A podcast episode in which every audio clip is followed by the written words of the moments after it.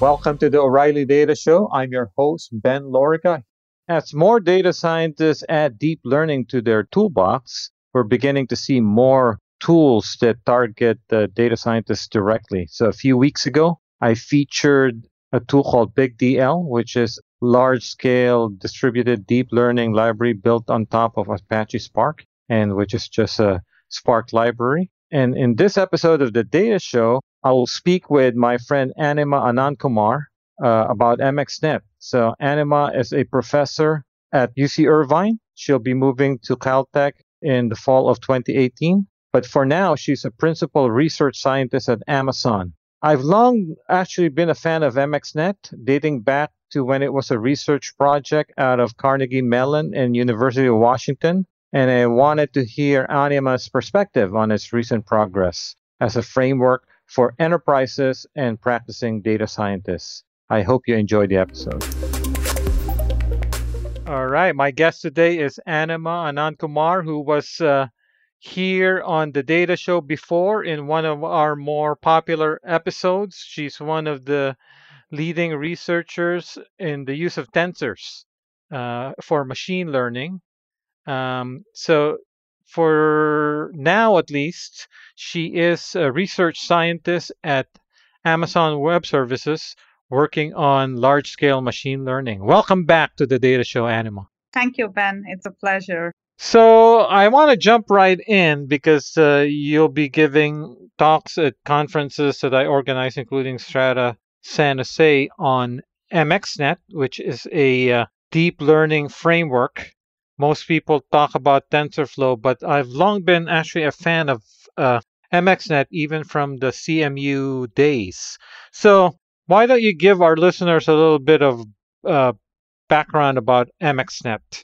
Absolutely. You know, it's a university driven project, right? An open source project. In fact, now it's an Apache project that, you know, started out uh, at CMU, at UW, and now at AWS, it's the package of choice, and we are actively developing and contributing to this open source uh, contribution. For people who are somewhat familiar with deep learning, so there are these famous architectures that came out of paper, you know, like ResNet, Inception. So are these things that are found in MXNet? Absolutely. There is architectures are predefined and uh, optimized to a great degree. In fact, if you see the benchmarks, and I'll be showing them at Strata as well, you get uh, 90% efficiency on multiple GPUs, multiple instances, and uh, these uh, scale up much better than the other packages. And the idea is if we are enabling deep learning on the cloud, uh, efficiency becomes a very important uh, criterion and will result in huge cost savings to the customer. And that's what AWS is focused on.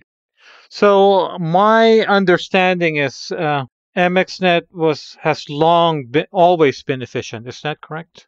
Yes, because it's built uh, from the beginning with the viewpoint of being able to have high efficiency and having um, modularity and separation that makes it easier to optimize and improve efficiency. So I know that Amazon has this uh, incredible uh, in- instances, the P2 X large. Those are insane, right? So, yeah. in, th- in yeah. terms of a uh, number of floating point calculations you can uh, do per second, but um, in fact, if you look at the numbers, right, like the benchmarks we ran was on 16 instances of uh, P216X large. That's about 1.1 petaflops. And if you look at the world's uh, most powerful supercomputer, that's 93 petaflops. So you can get as close as you want to the world's most powerful computer, all with a click of a few, uh, you know, few clicks. You you can get there, and that's what AWS is focused on in removing the barriers for innovation in machine learning and for doing machine learning at scale. So you we talked about speed, but obviously uh, as deep learning becomes more mainstream and is uh, adopted by non-experts, just regular data scientists, what about ease of use and accessibility? And this is where I see are also the big strengths of uh, MXNet. MXNet uh, is uh, much easier to program in terms of uh, giving user more flexibility. So there are a range of different front-end languages the user can employ and still get the same backend performance um, because there is an efficient C++ interface between the front end and the back end. For instance, in addition to Python, you can code in R, which is a popular language with statisticians. There is uh, JavaScript if you want to run this on the browser, which also makes it portable. So you have these variety of different uh, choices you can make for the front end and still get uh, good efficiency on the back end. At the same time, there is also the mixed programming paradigm, which means you can have both declarative and imperative programming. And so the idea is you need declarative programming if you want to do optimizations because you need the computation graph to figure out where, how, and where to do the optimizations. On the other hand, imperative programming is easier and uh, you know easier to write, easier to debug, easier for the uh, programmer to think sequentially. So now, uh, because both the choices are valid, uh, the user can decide what is the best one that suits their needs and which parts of the program would require high optimization and which parts are amenable uh, as imperative programs. To give you the example, if it's uh, architectures, that's where uh, declarative programming uh, can be very effective. But if it's uh, say equations or updates such as gradient updates, it's much easier to write in imperative programming, and this can be easily done with MXNet. And uh, so we talked about uh, it being efficient. So we're talking about a single server with multiple GPU, GPU cores. But uh, my impression is MXNet is also by design distributed. Can yes. be can be easily deployed in a distributed setting. Yes, and uh, in the benchmarks that I'll show, it's not just about uh, multiple GPUs on the same machine, but also multiple different instances and looking at the scalability, right? So, and it has the parameter server in the backend, which allows it to uh, be able to seamlessly distribute uh, across uh, either multiple GPUs or multiple machines. And that is all uh, separated from the front end. So depending on the expertise of the user, uh, they can just write the front end and uh, expect a good back end performance without worrying about it. So by the way, when when you get to the distributed setting, you can I can imagine uh, if you had many many servers with you know very fast CPUs, those could be very uh, competitive too, right? So in terms of by the way, what's the uh, is is uh, MXNet also optimized for some of the Intel uh, processors? Yes. Uh, so there is uh, both the MKL uh, libraries oh, see, as right. well as the CUDA, cuDNN libraries, right? Both both of them uh, are available in the backend. And there is now also an effort called MinPy, which will do hybrid CPU GPU computations as well as gracefully you know go to the cpu module if the gpu ones are unavailable. And so there are efforts to even combine the two. Yeah because there's this uh, whole thing about gpus and feeding the beast and making sure you're getting enough uh, usage out of the uh, gpus right yes yes and that's where uh, you know all the way it's end to end right like ensuring we have faster data intake and we have efficient uh, partitioning of data into the different GPUs and trying to maintain as much of the communication as possible within the GPUs without going to the CPU. All these strategies are important uh, to get high efficiency. So, going back to ease of use, so I'm, let's say I'm a data scientist starting to do deep learning. So, uh, MXNet supports Python, so I, I imagine I can use Jupyter notebooks, right? Yes. So then, uh, what would are there tools to help me kind of visualize what's going on in the computation graph, where the where the bottlenecks are, and so there is uh, capabilities like TensorBoard that will, you know, help you uh, see how the training is proceeding, and that will help you uh, give some uh, into you know, visualizations But I think on that end, we can certainly add more, and more will be coming in future. Right, right, right, right, right. And so there's the whole training of uh, these massive models. By the way, uh, I, I tell people we we were in the age of big data, but now we're in the age of big data plus big model plus big compute, as, as as we've been uh, discussing here. So there's the uh, whole training, which in the most bleeding edge research can take weeks, right? So, but then there's the inference and execution, and that can be uh, faster, and it doesn't have to be in a high end machine at that point, right? Yes, I mean, training and hosting need not be in the same machine or even uh, with the same architecture, right? And having the uh, flexibility to have these different modules separately or optimized better for inference versus training are, again, uh, I think, areas of uh, uh, interest, and we are actively pursuing, and there's as well more room for uh, new research there. So, give us a sense of the MXNet community. Is it mainly centered around Amazon, CMU, and UW? Because uh, my impression is uh, there's also a, a, bunch of people using MXNet in China, for example. Yes, yes. Uh, I mean, if you see the recent statistics, uh, MXNet is growing very fast. Uh, in fact, once we offered it on the deep learning AMI, which is the Amazon uh, Machine Images. Uh, so here, these are pre-configured, so all the licenses are loaded.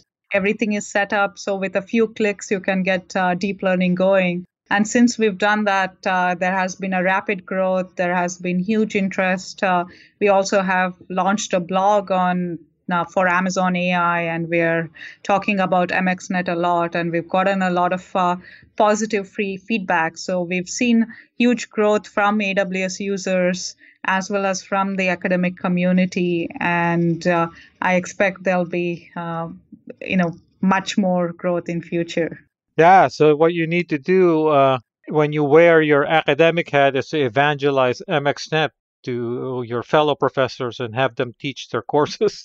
Absolutely. And AWS also supports programs both for research and education. There are AWS credits offered for research projects, as well as AWS Educate for uh, you know students uh, using AWS uh, during their courses. And we have plans to integrate that with MXNet. We've been actively talking about it in the academic community and even some of the more theoretical facing communities have been going and talking with them. And traditionally because there was such a high barrier towards you know taking the theory to practice right there was no further uh, seamless movement between theory and practice. But now by showing how easy it is to deploy algorithms and get them running the hope is we can uh, make innovation grow faster and MXNet and AWS can play a big role in that. By the way, uh, the one of the things that uh, is still a big, big part of this equation, of course, is big data, and uh, because a lot of these, especially these deep uh, learning models, require a lot of data. And one of the things I think that uh, makes it compelling for developers to use uh, services like AWS is they come with these services where the models are pre-trained already, right? Yes, yes. Well, uh, we uh, will be offering uh, a number of models. We already have some models that uh, are available on AWS. And at the same time, there is a whole ecosystem of services, right? Starting from S3 for storage to Kinesis if you have streaming data, and a whole array of database uh, services, uh, code deploy, and other uh, coding tools this makes it a much richer experience than if they were to do it on premises. Yeah, and also also the other thing to their Anima they may not have the data. Yes, to, and, to, uh, to we get... are also making a lot of data available on S3, and uh, so it's more seamless for them to uh, use it in their uh, machine learning uh, rather than trying to find it from various different sources. Whenever we are allowed to do that. So it seems like uh, this whole deep learning, uh, the uh, popularity of deep learning has again uh, given rise to you know big data, you've got this MIG model, and then now you have big compute. So it's really kind of uh, makes the cloud really, really a compelling choice for many, many companies. Yes, absolutely. Uh, and time and again, we've seen that when companies move to the cloud, uh, there is a, a huge amount of cost savings uh, because the Amazon has uh, and AWS has the expertise in uh, being able to achieve economies of scale and to provide uh, new services very rapidly and provide all the support that's needed uh, to the customer. And now, with big data and large models in place, this will become all the more important. Um, yeah, and then obviously uh, the combination of big data and big models equals big compute. And as you as we were laughing about earlier, some these Amazon, some of these instances are basically supercomputers. Absolutely, and uh, that's what I'm hoping now we can really uh, spur innovation and uh, see what the limits uh, are with the current deep learning algorithms and what we can achieve by scaling up with no limits. So when we last talked, which was about two years ago on this podcast, uh, uh, uh we talked about tensors, which is uh, your area of res- one of your areas of research as a professor. So are there any recent developments in the world of tensors? At that time, we were talking about um, tensor decomposition methods and uh, and uh, the use of tensor methods to redo some of these popular machine learning models because they're embarrassingly parallel. So, any news in the world from the world of tensors? Absolutely. Uh, there's been a lot of exciting developments uh, in that space, as well as connections to deep learning that make them uh, very compelling. On one hand, if you think about the tensor operations, you know what we call tensor contractions or extensions of matrix products and if you look into deep learning computations, they involve tensor contractions. And uh, so it becomes very pertinent to ask can you go beyond the usual matrix computations and be able to efficiently parallelize it along different hardware architectures? For instance, uh, if you think about BLAS operations, the level one BLAS is uh, just scalar scalar operation, right? But if you go to level two, that's uh, a matrix vector operation. And if you go to level three, that's matrix matrix operations. And by going to a higher level BLAS, you're able to block operations together and get better efficiency. And now, if you go to a tensor, which are extensions of the matrices, you need higher level BLAS operations. And in one of the recent works, what we did was define such extensions for BLAS. We, in fact, this is added to cuBLAS 8.0. One of the NVIDIA researchers, Cris Cecka, was a co-author on this work. And to me, that's a, an exciting area to ask how we can uh, you know do hardware optimizations for various tensor operations and how that would improve efficiency of deep learning and other machine learning algorithms at a high level anima why would uh, why would you expect this to improve efficiency because we can uh, block operations much more efficiently than uh, the matrix uh, methods currently do, right? So if uh, the than what say BLAS three does, you can block them even more efficiently. But then the for for the listeners out there, the, at the end of the day, once Nvidia and Intel and and Amazon and all these companies implement these, you just reap the benefits. Yes, and uh, then you can think of tensors, right? Expressing tensors uh, rather than breaking them into matrices. So it becomes a lot easier uh, to program multidimensional objects. Uh, you know, if you have data that's multiple different attributes, or you want to process, uh, say, multiple channels or multiple modalities, you can express them more more easily without worrying about efficiency because that's uh, guaranteed to you. Cool. So so what's the timeline for for this to for people to start seeing this in the in the world? Right. So there are now uh, we have uh, ongoing efforts to integrate more of tensors into MXNet, and once that's done, there'll be a clean uh, front end uh, implementation of tensors, right? Whereas on the back end, we would be doing a lot of optimizations, and so they can reap the benefits. And uh, do you expect uh, developers to be able to transition over to tensors, tensors, and tensor notation easily? And that's uh, that's what we want to ensure to make it easy enough for uh, uh, developers and algorithm thinkers to think in terms of tensors. And uh, when we have big data it's not just big it's multidimensional. So that will be the natural language uh, to think of when it comes to big data and machine learning that's view right right right right so the other thing that you worked on in the past is these uh, high dimensional probabilistic graphical models because mm-hmm. to in many ways people i think talk only about deep learning, but there's actually a lot of good research in probabilistic machine learning too, right? Absolutely. And, uh, you know, especially when uh, we are in the small data regime, which is unlike some of these deep learning systems, then it becomes important to add more domain specific constraints and parametric models uh, tend to do better in that regime because uh, there is less we are asking from them to learn from data. On the other hand, when we have lots of data, removing the constraints and adding flexibility will improve performance. So there are a whole wide range of uh, requirements based on the availability of data, based on the kind of tasks we want uh, uh the frameworks to do.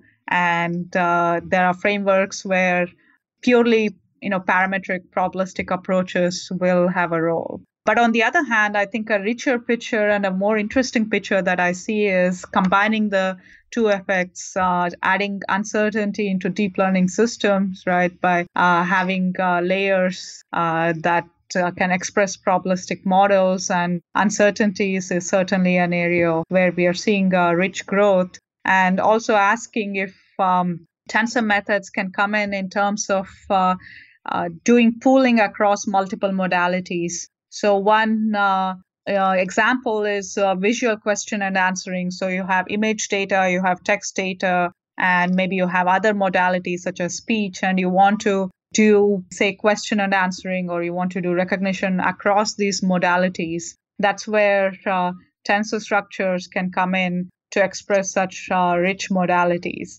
And you can then express uh, probabilistic models and ask how to train over them, but at the same time combining the non-parametric nature and uh, the ability to obtain rich embeddings from deep learning.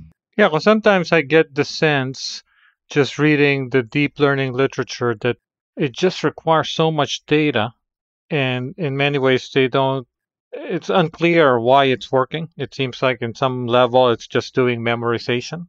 But then there's, as you point out, there's these other uh, researchers who are trying to combine deep learning with these other methods, right? So I'm not sure if you are familiar with the work, for example, of Josh Tenenbaum out in MIT, and yeah, they're they're trying to figure out how do we infuse deep learning with some of the characteristics of the way humans think, for example, right? So and it's a very challenging. Uh, you know, there have been uh, recent investigations into asking what exactly is deep learning learning, right? And uh, it's uh, memorization, I think, is one aspect, but it's very clear that it's memorizing uh, in a modular and possibly an intelligent manner. So it's able to generalize uh, to new examples because of the way it's uh, memorizing into multiple layers and having a hierarchy uh, that organizes the memorization.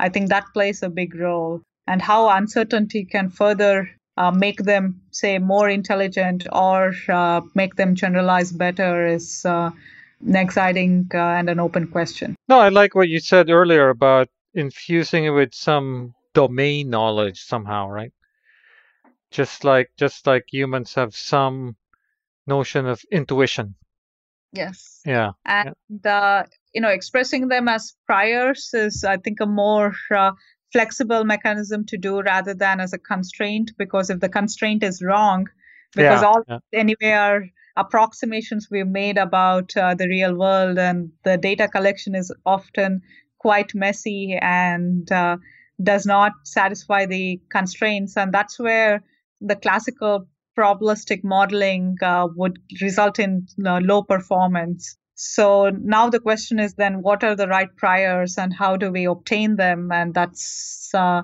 and how do we specialize it to each domain? And that's that's a hard question. Yeah, and then in the unsupervised realm, right? So when you're looking at some of these generative models, they seem to generate good images, but there it's unclear uh, how to measure what how good they are.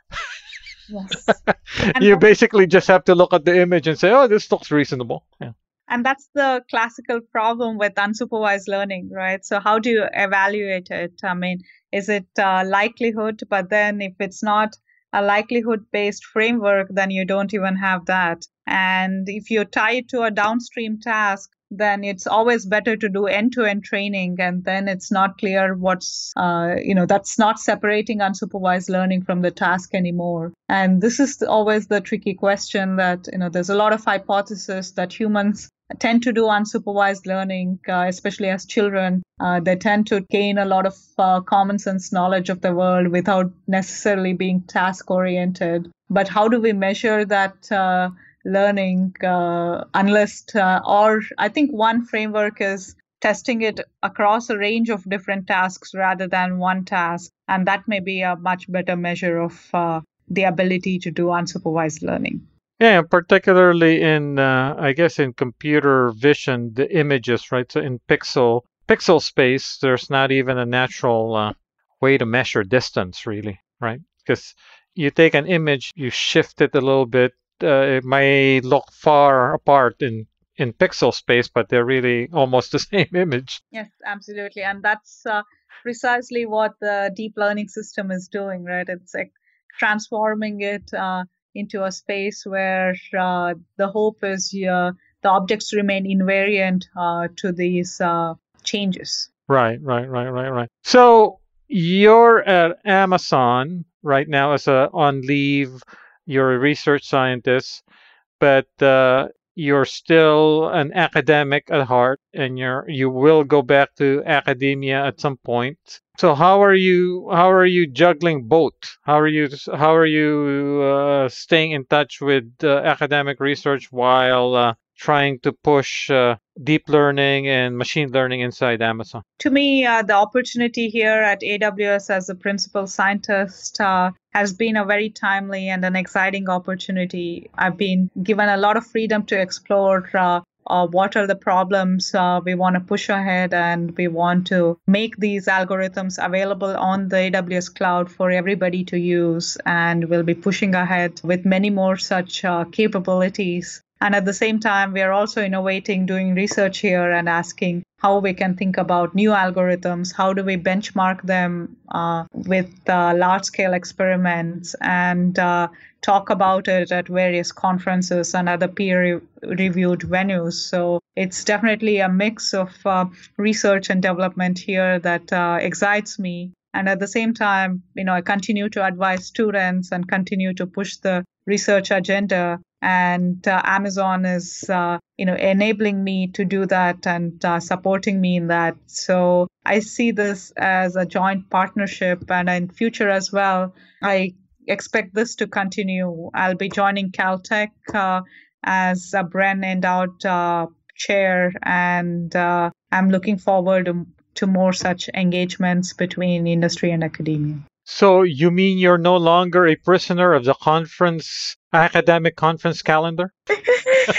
so, you know, well, I have to admit we all are. It's in some sense, right? It's fast moving, and uh, there are so many exciting uh, projects uh, daily uh, that we learn about, and uh, at the same time, uh, there is a certain aspect of you know having enough time and ensuring that we do very thorough and a very deep research before we publish and that's the model that i try to uh, tell my students to follow i noticed that you're actually a visiting member of the simons institute right so you're still staying in touch at least with the local academic community here in the bay area Oh, absolutely. And I'm giving a talk tomorrow at Stanford. And uh, I was at uh, Information Theory and Applications uh, workshop uh, last week. I gave a plenary there. And uh, I also talked about MXNet and uh, aspect of what AWS is doing to help research, and they were very excited. So I really am hoping I can build a stronger bridge between academia and industry. So, what? How does your stint so far at Amazon inform how you are going to be teaching machine learning when you go back to Caltech? Yeah, so my uh, I've been learning a lot at AWS. It's a very dynamic and an exciting place. Uh, there are, in addition to the machine learning scientists, there are a lot of uh, experienced uh, AWS engineers, uh, and uh, to me, the aspect of learning large-scale distributed systems and how to think about optimizations on the cloud and these aspects, you know, have questioned me in terms of how to have the gap between theory and practice be lowered right? So if i think of a new framework that in theory will improve the efficiency i need to be able to test it out at a large scale. So how do we have such experimental test beds that'll make it easier for researchers to work with and so these are the questions I'd like to really investigate. Oh, so now you're now you're uh, one of these people who are jumping back and forth between systems and uh, machine learning. I think uh, if we have to get these algorithms to work at scale, we need both of those for sure. Yeah, yeah, yeah. That's the whole AMPLab thing, right? So. Yeah. So. Yes. Yes. So Caltech, obviously, uh, well known for research in science uh, not uh, basic science, but also interdisciplinary science. So, is that going to change what you're going to be doing once you get there? Are you going to be working with scientists and other departments, or so? What's the what's uh, your current thinking about Caltech? Absolutely, I'm I'm really excited uh, about uh, the interdisciplinary nature of work there. I've met uh, so many professors from various different departments, you know, chemistry, social sciences, physics, biology. So, so, and I already see so many possibilities there. And uh, that's the beauty of machine learning that it's uh, universal and it's required in all uh, disciplines and understanding the problems and in understanding their constraints and understanding what kind of data is available uh, is very important as we push for uh, new directions in machine learning. So I expect to see a lot of rich interaction, and that will also that also leading to new research problems. You know, I wonder if uh, you should introduce a entry level course at Caltech about the fundamentals of cloud computing. Yes, and uh, there are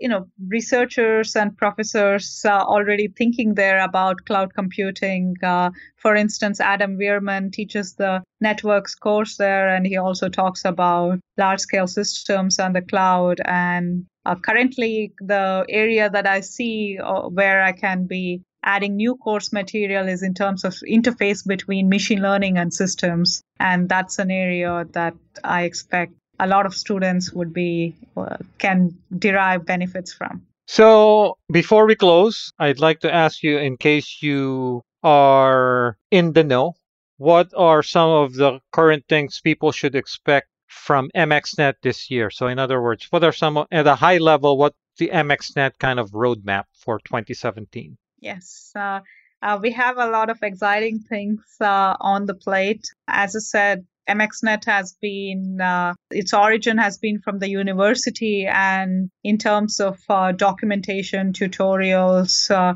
and other learning material, we have been uh, uh, updating and overhauling it and adding a whole lot of new material and building this ecosystem where new students, researchers, programmers can plug into it and contribute further. And I think that community building, uh, we want to continue at a full scale and uh, add more capabilities.